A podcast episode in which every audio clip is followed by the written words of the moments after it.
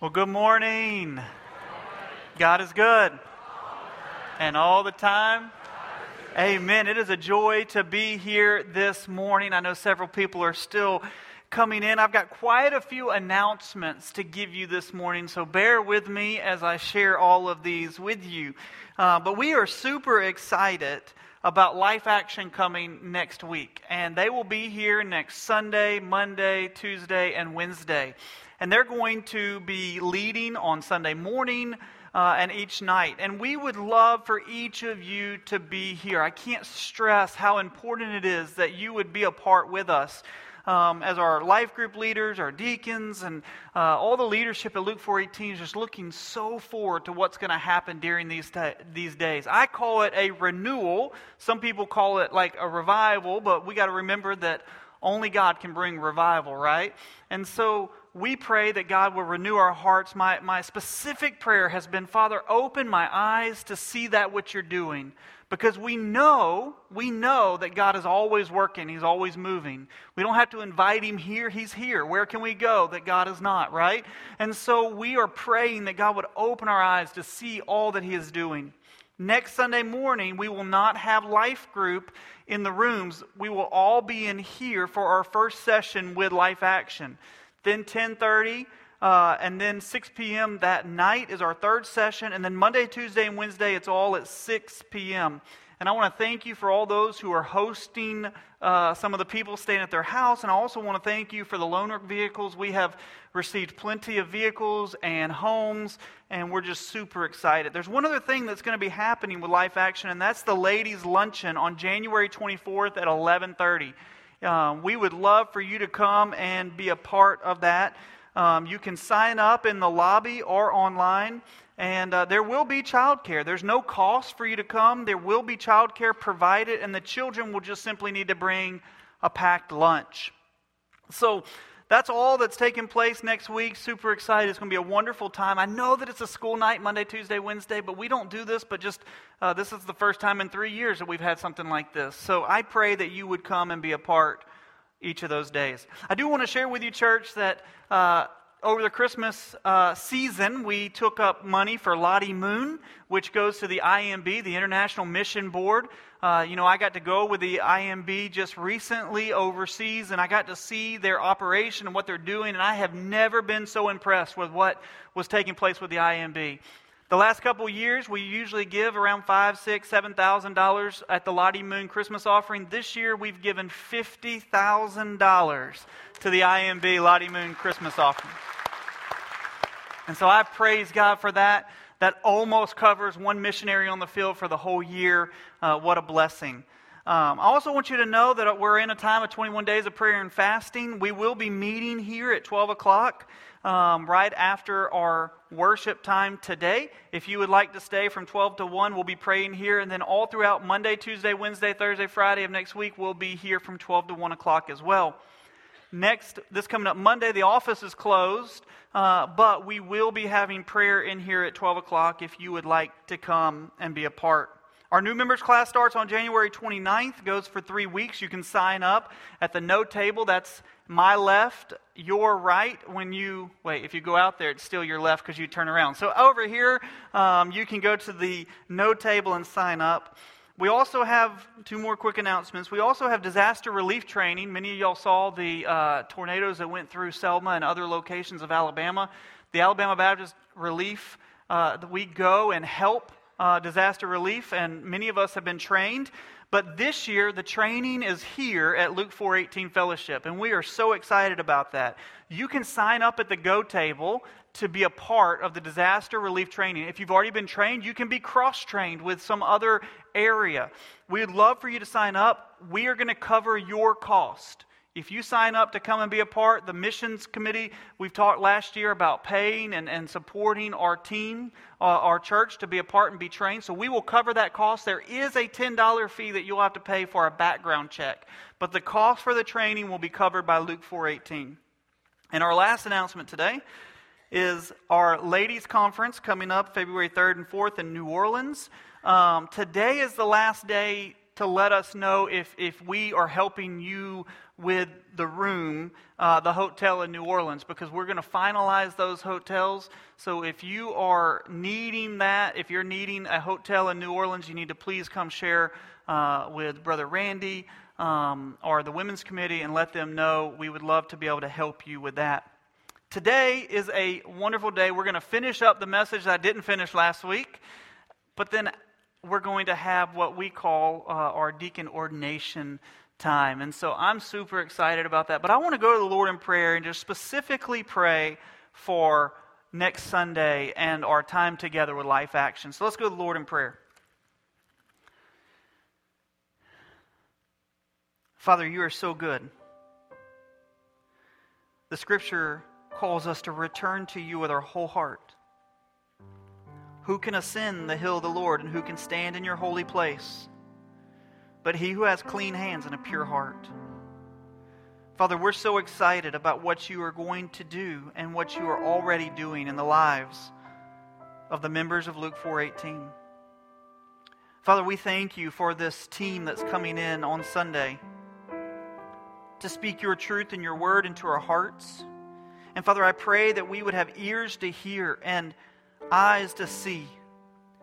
That we would place this into our heart, that we would fall humbly before you, Father, and say, Search me and know me. Show me any evil way about me. Father, all throughout Psalm 119, it says how the Word of God revives us. And so, Father, as the Word of God is washed over us today and throughout this week, and, and, and particularly next Sunday through Wednesday, we know that your word will not return void, so we know that revival, renewal will be taking place. Father, we can't produce revival, but you will when we fall on our face before you. As Paul said, Oh, what a wretched man that I am. So, Father, we thank you for what you're going to do. We pray expectantly. We pray for the hearts of the team who comes as they share your truth. We pray for protection and provision for them, Father. But most of all, we pray that your name be lifted high and glorified as we fall on our face and glorify your holy name. Oh, Father, we love you. We praise you. We thank you for being here with us today. Now, Father, may our eyes be opened to see that you are with us today. Your presence is here. And so, God, we praise your holy name. It's in the precious name of Jesus we pray. Amen. Amen. Well, amen. We're so thankful that you're here with us today, worshiping with us. If you're a guest with us, we'd love for you to take the welcome card that's in the seat back pocket that's right in front of you and fill that out. Turn that in to one of our boxes that we have at the back of the room, and you'll get a little bit more information about Luke 418 Fellowship. It's a special day for us, Deacon Ordination. Uh, and we are so excited for, for everybody to be here uh, today. Would you stand, please, and welcome somebody around you as we sing that our Lord is holy? There's no one like our God. Holy, holy, holy, Lord God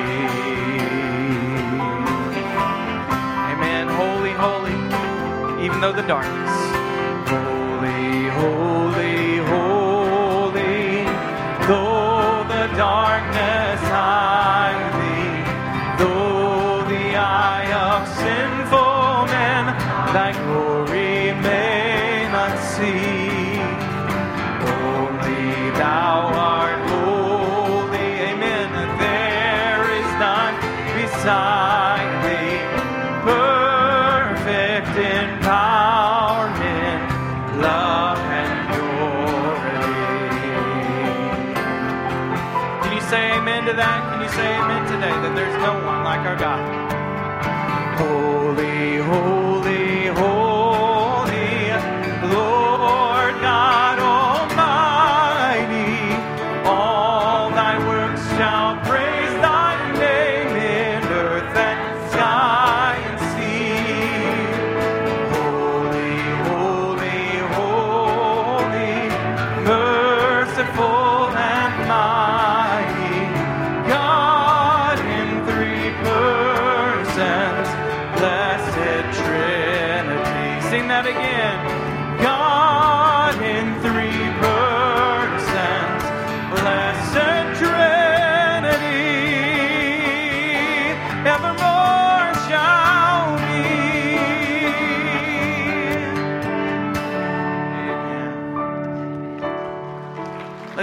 One more time together. Let's just sing this doxology of praise.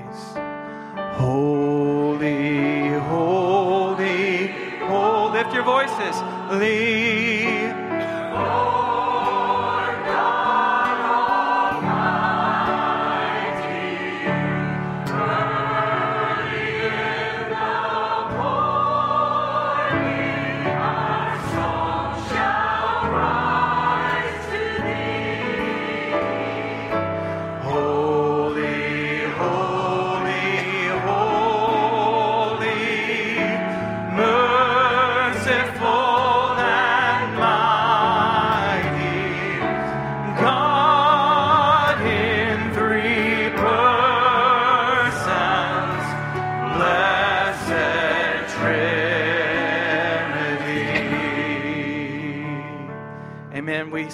A merciful and a wonderful Savior who has provided a way back to Him through the cross of Jesus Christ, through the sacrifice He made for our sin on the cross.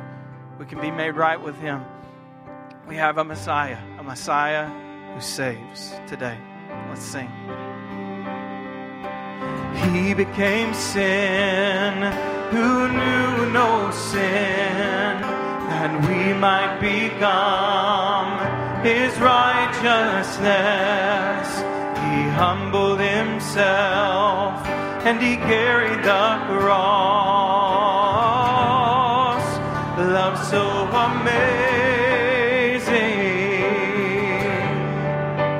love so amazing. Jesus Messiah,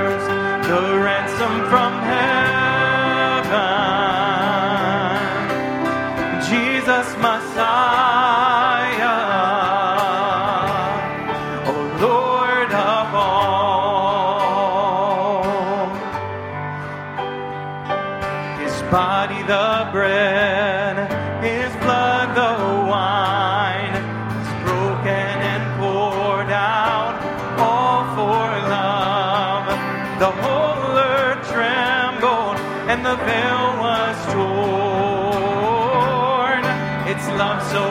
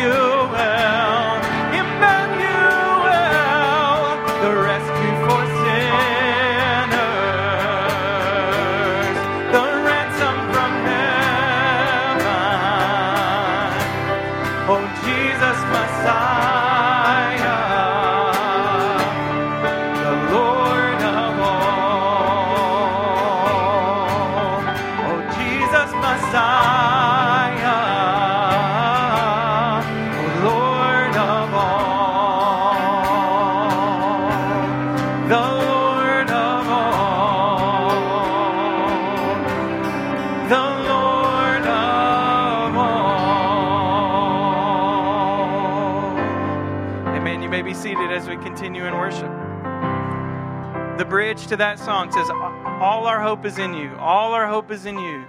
All the glory to you, the light of the world. Isn't that what we've been talking about?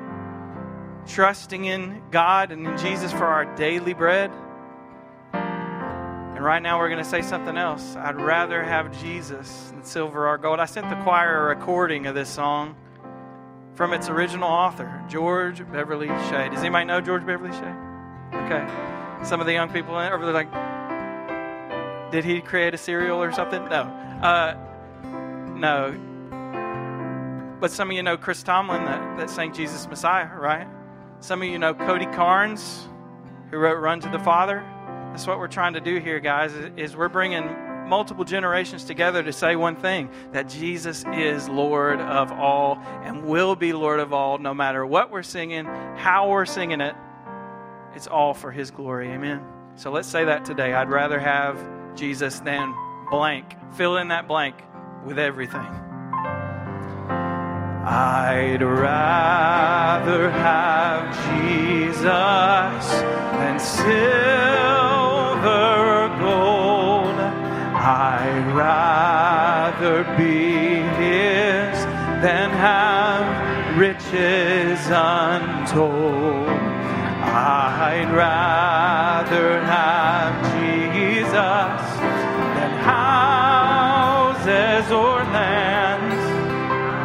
rather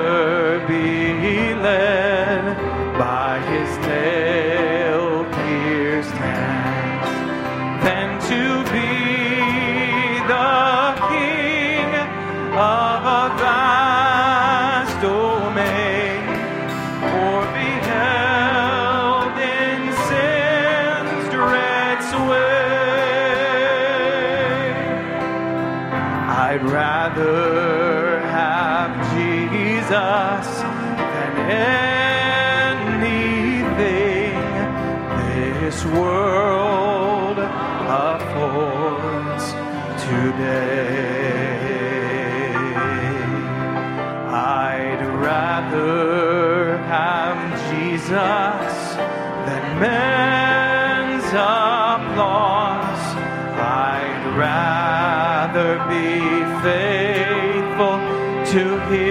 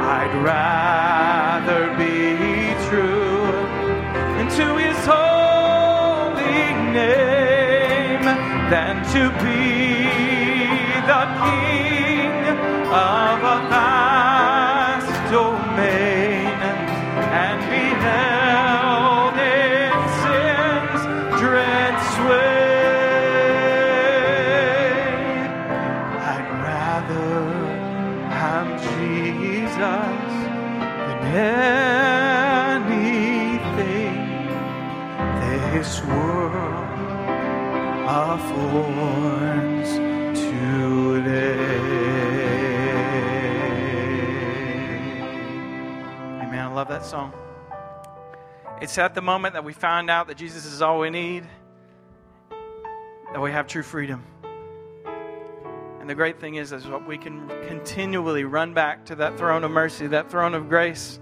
Say, God, I can't carry this anymore, and He will carry our burdens. I love this song because it says just that running to the Father today.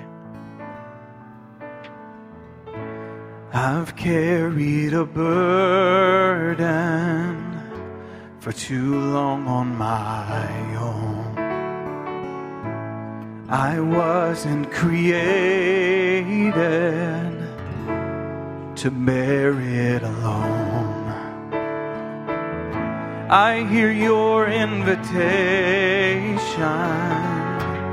to let it all go. And I see it now. I'm laying it down. And I know that I need you. I run to the Father. I fall into grace. I'm done with the hiding. No reason to wait. My heart needs a surgeon, my soul needs a friend. So I'll run to the Father again and again and again and again. Oh, oh,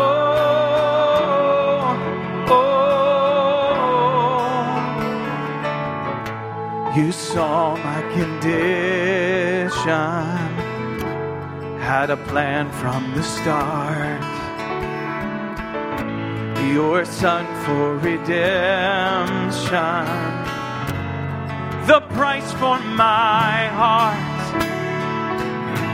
And I don't have a context for that kind of love. I don't understand, I can't comprehend. All I know is I need you. I run to the Father, I fall into grace. I'm done with the hiding, no reason to wait. My heart needs a surgeon, my soul needs a friend. So I run to the Father again and again and again and again. Oh,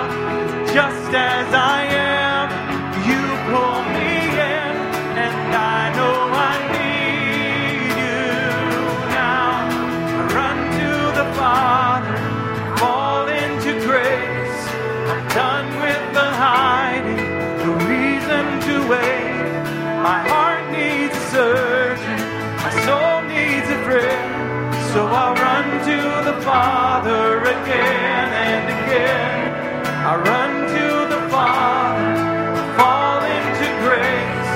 I'm done with the hiding, no reason to wait. Sing this. My heart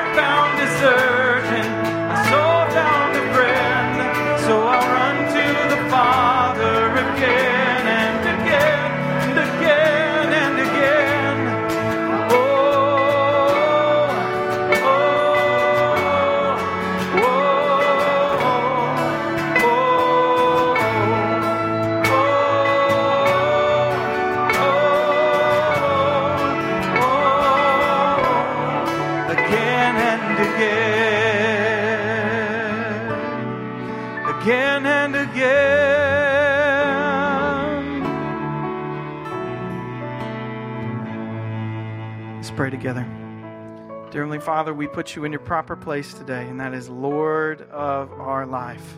Nothing is higher than your name. Nothing is higher on our priority list. Nothing is higher on our safety list. We know that you keep us directly in your hand today.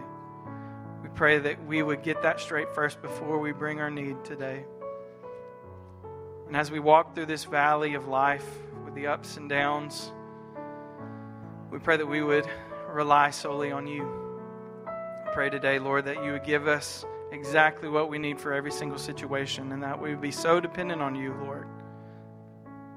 That we would not try to store up things for our kingdom, Lord, but that we would say, Let your kingdom be done today. Pray that we would give out the forgiveness that you have given to us so richly, Lord. And that you would lead us, not into temptation, but deliver us from evil so that we might do your will today. In Jesus' name we pray. Amen.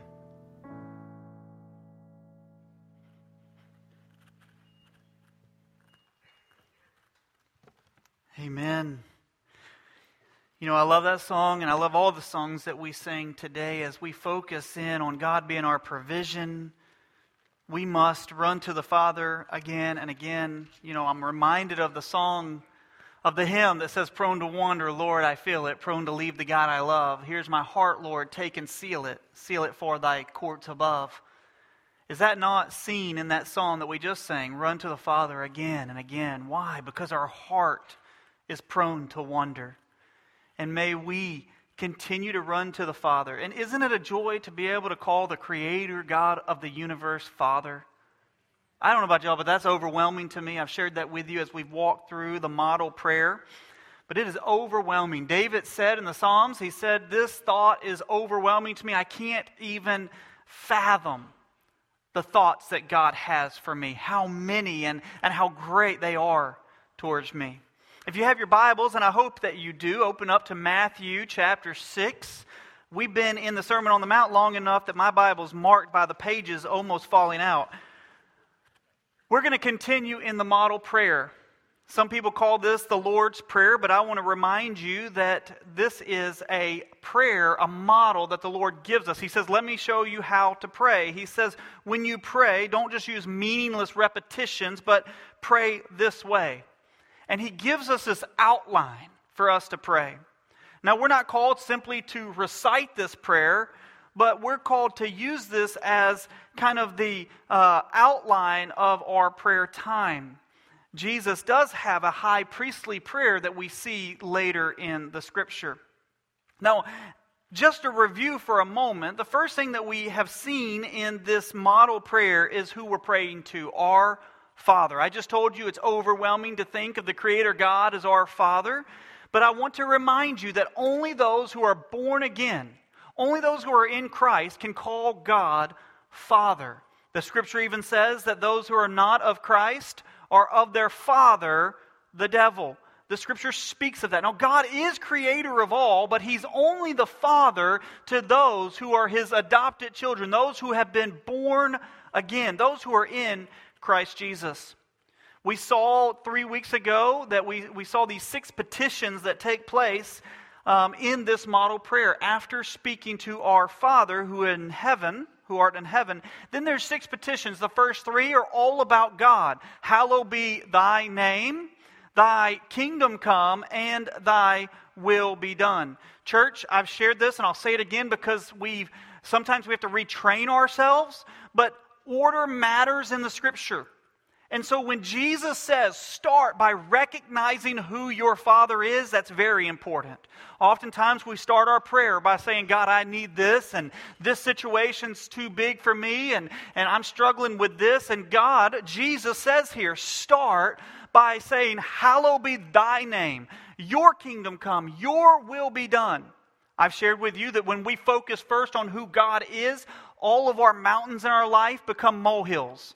You know, the saying is, is that you turn a molehill into a mountain. But the reality of it is, is that there is no big, difficult situation in view of who our God is.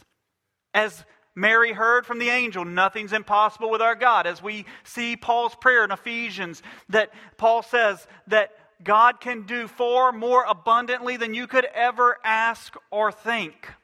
I love what Charles Spurgeon said when he was 20 years old. He said this, speaking about the Godhead, and he said, Would you lose your sorrow? Would you drown your cares? Then go plunge yourself in the Godhead's deepest sea. Be lost in his immensity, and you shall come forth as from a couch of rest, refreshed and invigorated. I know nothing which can be so comforting of the, to the soul, so calm to the swelling billows of sorrow and grief, So speak peace to the winds of trials as they devote musing upon the subject of the Godhead. What Charles Spurgeon is saying is that when we focus first on who our God is, everything else gets in its right, proper order. And nothing is too big for our God. You want peace in the midst of trials? You want calm in the midst of sorrow? Listen, we must focus in on who our God is. Last week we began the last three petitions, and the last three petitions all have us in it. Give us our daily bread. It says, Forgive us as we forgive others. And then the third one is, Lead us or guide us.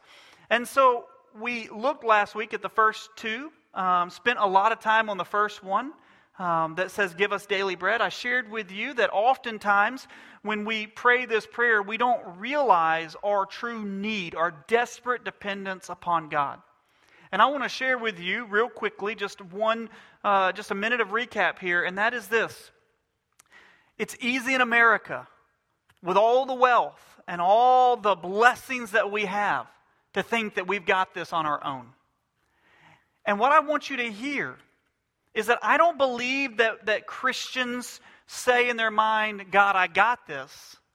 But what happens is, I believe that Christians begin to be lulled to sleep by the blessings and by the wealth and by the innovation and the technology that we have in America. To the point that they're not saying in their mind, I got this, but their actions and their heart are saying, I got this because they've been lulled to sleep. My prayer, as I shared last week, is that we would wake up and recognize that every day we are desperately dependent upon God for all things. That we would wake up every morning and say, God, give me today that which I need so that I can go forth for your kingdom. So I pray that that would be our heart, that God would open our eyes to see that. Then we spoke quickly on forgiving um, as God has forgiven us, we're called to forgive others.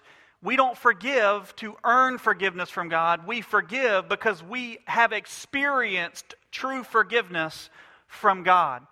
And if you've truly been forgiven of something that you could never pay, then you too would go out and live a life of forgiveness. Today, we're going to pick up in the last petition. So let me read to you this model prayer, picking up in verse 9, going through verse um, 13. It says this Pray then in this way Our Father, who is in heaven, hallowed be your name. Your kingdom come, your will be done, on earth as it is in heaven. Give us this day our daily bread, and forgive us our debts as we also have forgiven our debtors. Do not lead us into temptation, but deliver us from evil. For yours is the kingdom and the power and the glory forever. Amen. Let's pray. Father, thank you for your words. Holy Spirit, illuminate the pages today that we may place this into our lives. Lord, thank you, thank you, thank you for giving us your word that we can walk accordingly to it by the power of the Holy Spirit. We love you, we praise you, and we ask that you would be glorified in this place today. For it's in your precious and holy name, the name of Jesus, we pray. Amen. So last week I had three points. The first one we saw um, was give us daily bread or give us, right? The second one we saw was forgive us. And the third point that we're going to look at today, believe it or not, just one point today, um, and we're going to look at how we are called to be guided or guide us. That request to lead us, to guide us. Now, when we look at this passage, we see in verse 13, do not lead us into temptation, but deliver us from evil. The first thing I want us to recognize in this is that we're called to allow God, to let God to lead us, to guide us. We're called to seek God for guidance in our daily lives. Uh, let me just ask this question How many of you think every day, Father, I'm asking you to lead me throughout this day? You know, we think about Psalm 23. The, uh, the Lord is our shepherd, right? And what does He do? He guides us, He leads us, He takes us and, and gives us green pastures, and, and, and He takes us in the midst of the valley of the shadow of death, but we don't fear it. Why? Because He's with us, He's leading us. And in the midst of that, He sets a table before our enemies, and that table is for me and God. And so we see that we're called to let God lead us first and foremost, but how often do we truly allow God to lead us? I was thinking as I was preparing for the message about how often I hear one of my kids say, Dad, you lead the way. Dad, you lead the way. You know what they're saying in that moment? I'm going to follow. I'm following wherever you go. Church, can we say to God, our Heavenly Father, you lead the way? And I'm willing to follow because I know that you have my best interest in mind for your kingdom and for your glory. No matter what you allow me to go through today, you're leading me, you're with me, and I'm going to trust that there's a purpose and a plan and a reason for all that I'm walking through. Do we let God lead us? You know, I'm reminded of that example that I've shared with the church many times. That sometimes I, think of Christianity and, and our relationship with God as having keys to a car. And your life is that car. And oftentimes we tell God, we say, hey, God, we want you in the car. I'm going to let you be uh, in, in the, the passenger side, and I'm going to drive, and you're going to get to see and be a part of my life. The problem is, is God's not asking to be seated in the passenger seat of your car. God's saying, I want the keys. You sit in the passenger seat. You allow me to drive. You allow me to lead. You allow me to guide you. You go along for the ride as I lead the way. But the sad thing is, is oftentimes we say, hey, I got God with me, but I'm driving. And God's saying, No, I'm the one who leads. So the scripture tells us really two ways that God leads us. There's two ways, and there's probably many more that we could come up with, but there's two specific ways in the scripture, and that is through God's word and through the Holy Spirit. It says in this, in Psalm 119, 105, Your word is a lamp unto my feet and a light unto my path. Think about being in the woods late at night and you're trying to see which way you're supposed to go. You need that lamp to show you, that light to show you the proper direction. But he also says in John 16, 13, that the Spirit has come to guide us, to lead us. It says, But when He, the Spirit of truth, comes, He will guide you in all the truth. Well, what's truth? God's Word, right? The Scripture says that God's Word is truth. For he will not speak of his own initiative, but whatever he hears, he will speak, and he will disclose to you what is to come. Church, God is leading us through his holy word and through the Holy Spirit. Now, let me tell you the, the, the great blessing. You say, David, the Spirit's telling me to do this. Well, the way that we know that the Spirit's telling you to do that is if it lines up with what?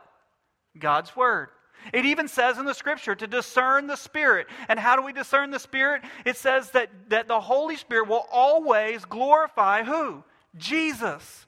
So you want to know if the Holy Spirit's leading you in a certain direction here or there? You've got to be a man and a woman of God's holy word. Otherwise, you will begin to mistake your emotions with the Spirit. Let me just say that again. If you're not a man or woman of God's word, you'll begin to mistake your emotions with the Holy Spirit. You'll say, I'm supposed to do this. And the reality is that it doesn't line up with God's word. That's your emotions, right? Emotions will lead us if we're not careful. We've got to submit our emotions under the authority of Christ and let the word of God be our guide. The Holy Spirit is who illuminates and teaches us God's holy word. So, church, we see that we're called to allow God to lead us every day through His Word and also through the Holy Spirit. We must be men and women of the Word. And, and y'all know some of my favorite passages Psalm 1 and Jeremiah verse, chapter 1, verses 7, 8, and 9. Both speak of how we are called to meditate on God's Word day and night. Be careful to obey it. And Jeremiah 1 says, When you do that, then you shall have success. Why? Because when you're meditating on God's word and when you are careful to obey it, you're allowing the Holy Spirit, you're allowing God to lead you every day according to his word. But this passage here doesn't just simply say lead us, it says do not lead us into temptation. Do not lead us into temptation. So you may say, but David, the Bible says in the book of James that God doesn't tempt. And that's true. That th- this passage is here because the enemy has temptations all over the place. There are temptations all over this world. And we are to pray, God, lead us away from these temptations. You know, I began to think about this and I said, Lord, I, how do I explain this in, in just layman's terms? How do I explain this? Sometimes I like to make sure that the, the cookies are on the lower shelf because I like to, to get the cookies from the lower shelf. And so here's this is what the Lord told me David, how many times have you gone to the grocery store with your kids? Anybody in the room gone to the grocery store with their kids? Yep. All right. As their dad, their father, I know where the candy aisle is. I know exactly which aisle I don't need to take them down. All the parents said, Amen. Because if I take them down that aisle, especially now they're getting older and more mature and somewhat more disciplined, but as a three, four year old, they're walking down the aisles and these, these candy stores have like, the, the, the candy like people have like packaged this so beautifully to where they're like, oh, Reese's, Snickers, nerds, and you name it. And they're like, I gotta, I gotta have this. And guess what happens when you go down that candy aisle? Have you ever heard a kid in the, in the grocery store? But mom, why? Or dad, why? So, strategically, as their father, when we go to the grocery store, we don't go down the candy aisle. If there's something that I need on the candy aisle, we don't get it. We're going to have to do without because I'm not taking them down that knowing what's going to happen. Church, when we ask God to lead us not into temptation, God our Father knows. And it's like saying, I'm not going to take you down this path because this path it's, it's that aisle that you're going to be, your mind is just going to. And so when we pray, it's, it's the same thing. Th- this temptation of the candy aisle. Listen, did I put that candy there as their father? No. The grocery store did. Now they did it because they want profit. Now listen, it's not that God tempts us. It's the enemy who's doing this, and we're asking God to lead us from that temptation. So, how does God lead us from the temptation? Let's go back to Psalm 119.11. One of the very first verses that I ever memorized in Bible drill. And it says this It says that God's word is a lamp unto my feet and a light unto my path, right? How many times just in Matthew 6 do we see the word beware? Beware of practicing your righteousness before men. And then we see three examples of this beware. How does God lead us? By speaking in His Word. Beware of this. Beware of that. When we're in God's Word, He shows us that when we're walking through life, God's Word rises back up in us, and we think and we say, God said, Beware of this. Beware of pride rising up in us. Beware of, of, of, being in places that you don't need to be. Listen, when we know God's word, it leads us away from temptation. But can I tell you that the scripture then goes on and says this, but deliver us from evil.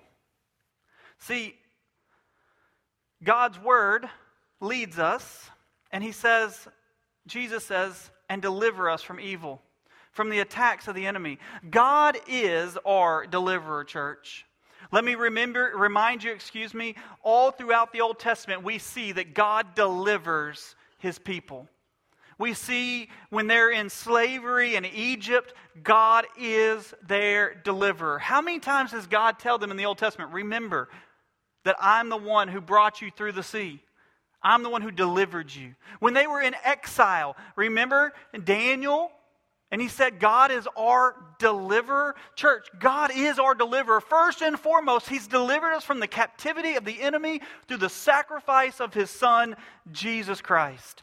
Now, he is delivering us from the temptation of sin. And when we walk in sin, he also is our deliverer. Look at what it says in 1 John chapter 2, verses 1 and 2.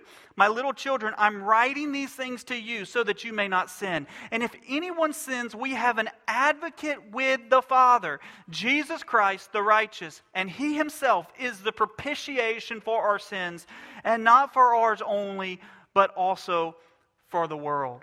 Church, do we recognize that God is our deliverer and that we're called to pray? Lead us. Lead us not into temptation and deliver us. Praise God, He is our deliverer. And how else does He deliver us? By giving us the armor of God in Ephesians 6 that we can stand firm in the midst of the attacks of the enemy. Can I tell you that temptation is going to come in your life? But praise God, through the finished work of the cross, of Jesus Christ on the cross, by the finished work, we can stand firm. Go home, read Ephesians 6 and the armor of God. And what does he say first? Stand firm in his strength, in his might. Whose? Jesus' strength and in his might.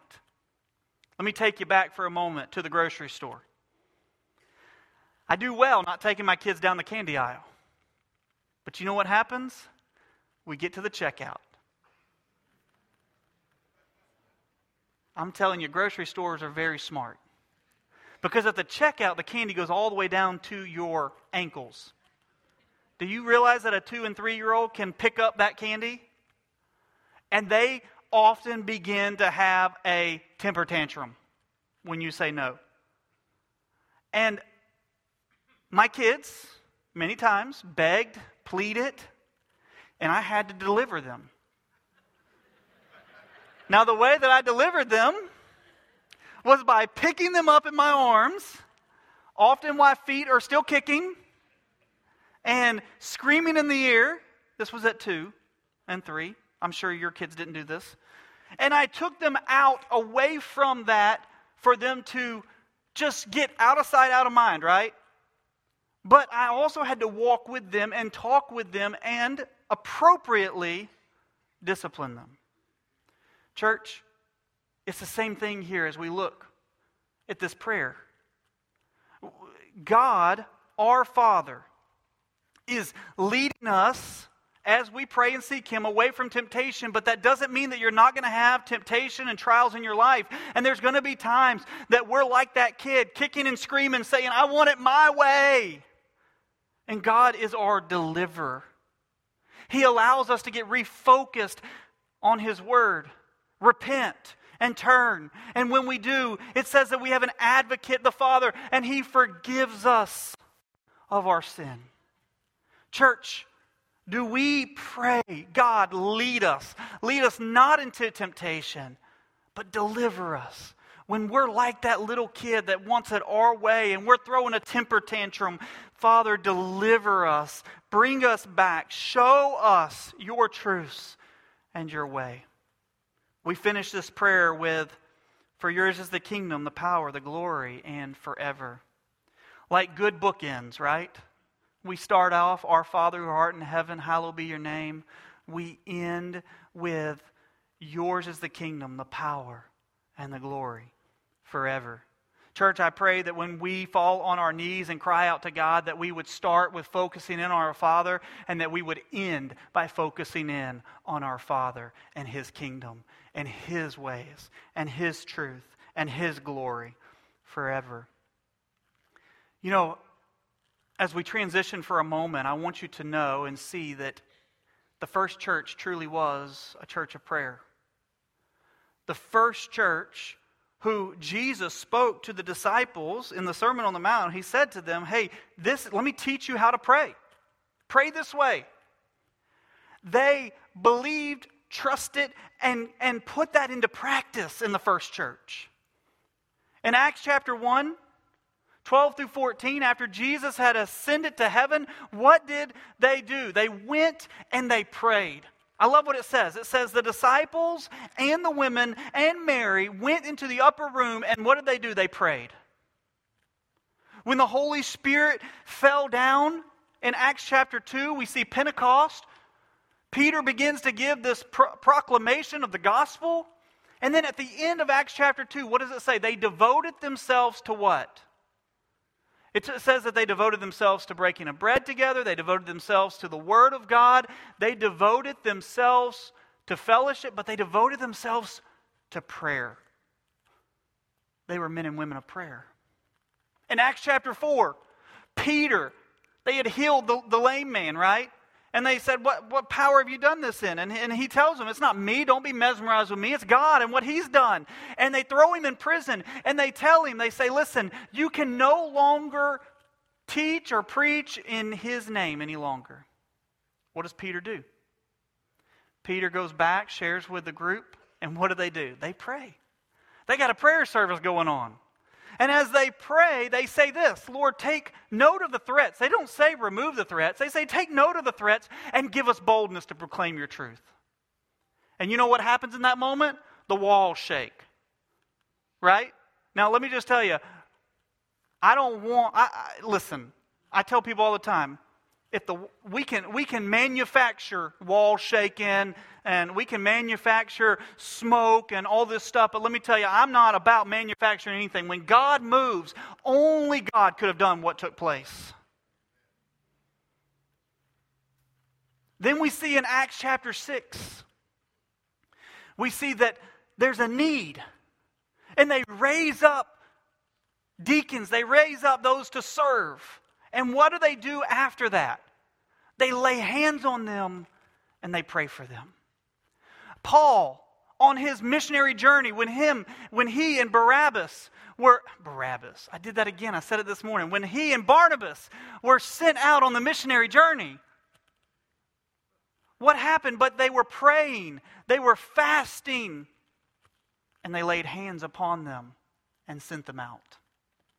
Church, today, as we finish up the model prayer, we're going to take a time and we're going to do exactly that which we see in the first church. We're going to have a time of ordination um, for our new deacons. You know, you may ask me, you say, David, why? What, what is a deacon? What's the purpose? Well, in Acts chapter 6, it speaks pretty clearly of this, and ultimately a situation had arisen and there was an issue where they needed people to step up and serve. And they, they said, hey, we, as the apostles, we're going to devote ourselves to the Word of God and to prayer. So raise up some men that they would lead in serving. The Greek word for deacon means a servant. Here at Luke 4:18, and many different, uh, different denominations and churches will, will look at deacons in many different ways. But at luke 4.18 here's the three things that i tell every man who's going to be a deacon at luke that's been nominated. One is that they are called to be a lead servant. It says this in 1 corinthians paul said follow me as i follow christ. Well how did christ what did he do? He picked up a towel and he served washed the feet of the disciples including judas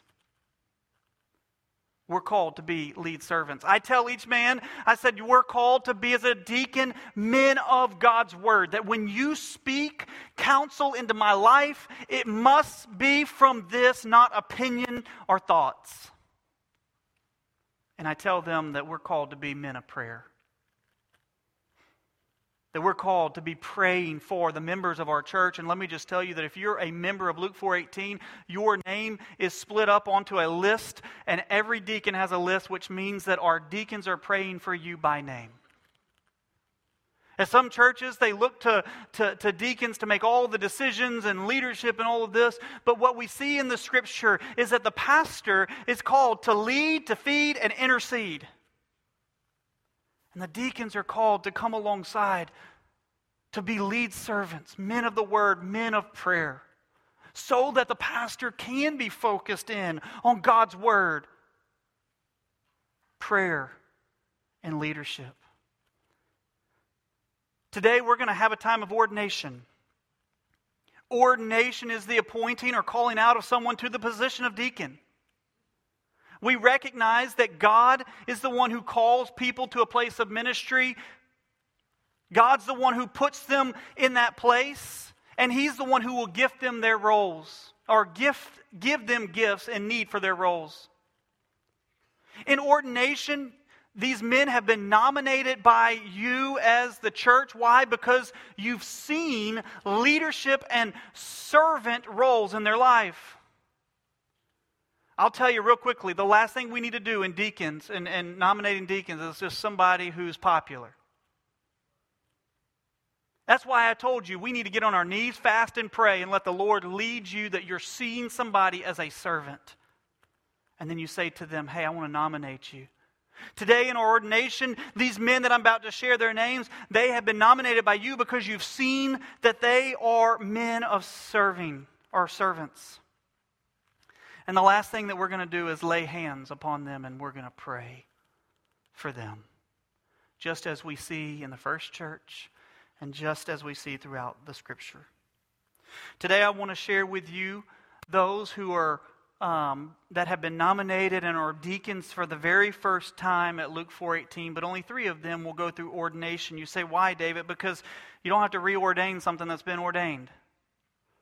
So if a man has been ordained at a sister church, then today they'll be a part of this time of praying for.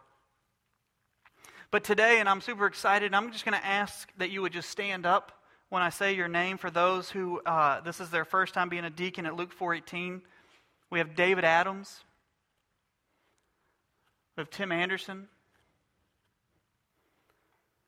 We have Gary Gable. Roger Skipper, Marcus Young, all the way back. Our other current deacons that have already served before is Rad Davis, Tim Rutledge, Elliot Weiner, Tommy Williams, Gary Greeno, Hal Kane, Kendall Jordan, Bill McDonald, and Dan Barber, who is our chairman this year. There are three other guys that will be ordained today, and I'm going to ask them to come down front. Richard Atwell and his wife, Debbie, if you would come with him for prayer. Willie Dunham and his wife Rachel, and John Ragland and his wife is Sharon.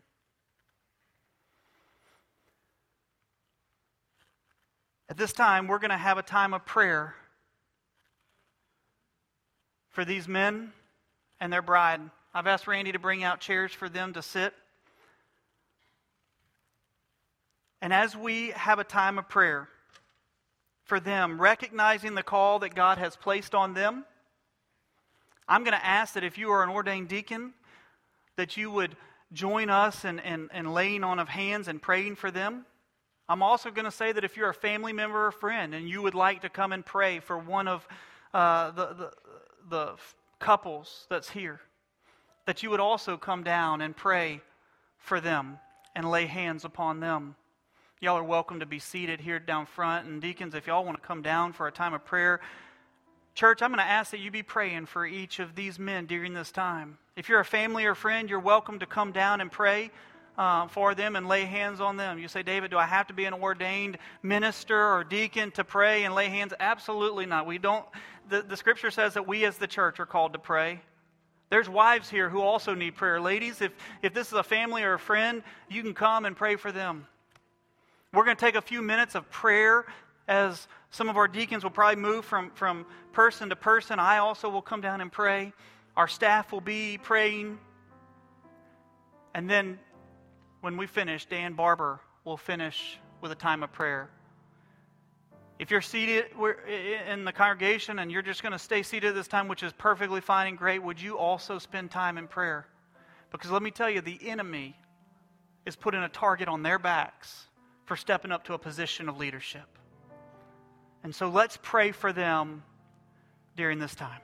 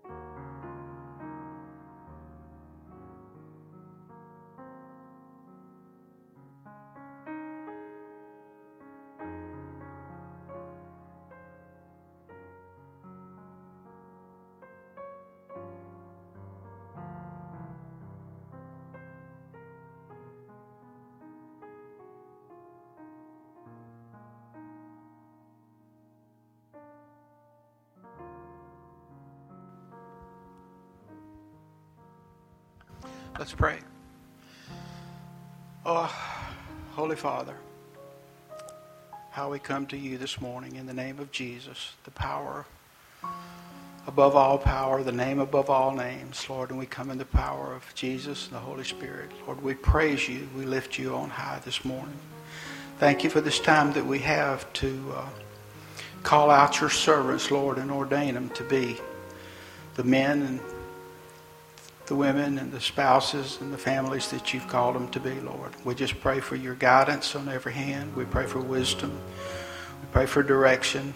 Lord, we pray that you would bind the evilness away from them as they serve you and all that you do. Lord, thank you for the blessing that we have to be a part of a church that speaks the word, only the word, Lord, that brings your name above all name to all nations. And Lord, I just thank you for the opportunity to be here today. And the blessing of this is we ask that your blessings be upon us in Jesus' name.